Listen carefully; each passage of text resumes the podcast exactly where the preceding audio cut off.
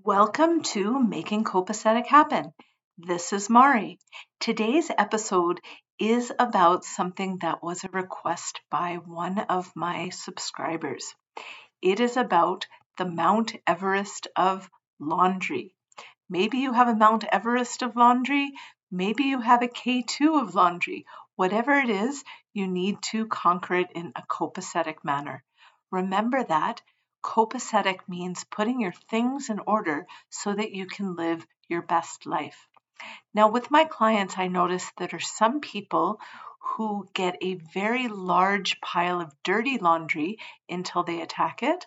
And then there are some people who are fine with washing the clothes, but then folding them is an issue. So, your first consideration is which kind of person are you? Do you struggle with folding the laundry or do you struggle with putting the laundry into the wash to begin with? Now, if we look back at what our ancestors used to do, maybe not ancestors, I'm not sure if Neanderthals did laundry, but maybe they did. Who knows? What we are looking back at is when laundry was something that took a lot of labor when that happened, people did their laundry on Mondays traditionally because Sunday was a day of rest. So after a day of rest, they could tackle the laundry. And back in the day, people would do laundry only once a week and do all of it then. Something for you to consider is to make one day to do your laundry.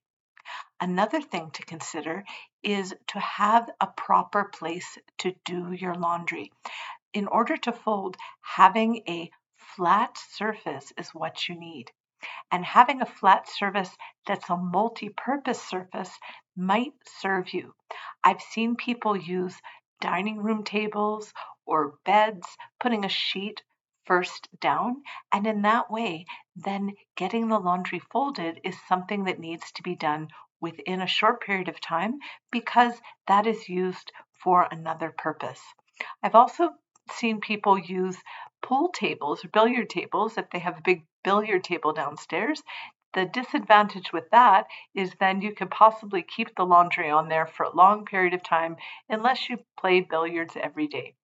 So I wish you a copacetic week in terms of doing your laundry, considering what is the barrier that you have, whether it's doing the laundry itself or folding it, and having a proper place for folding and maybe one that has another use to encourage you to get that folding done. Thank you and have an amazing week.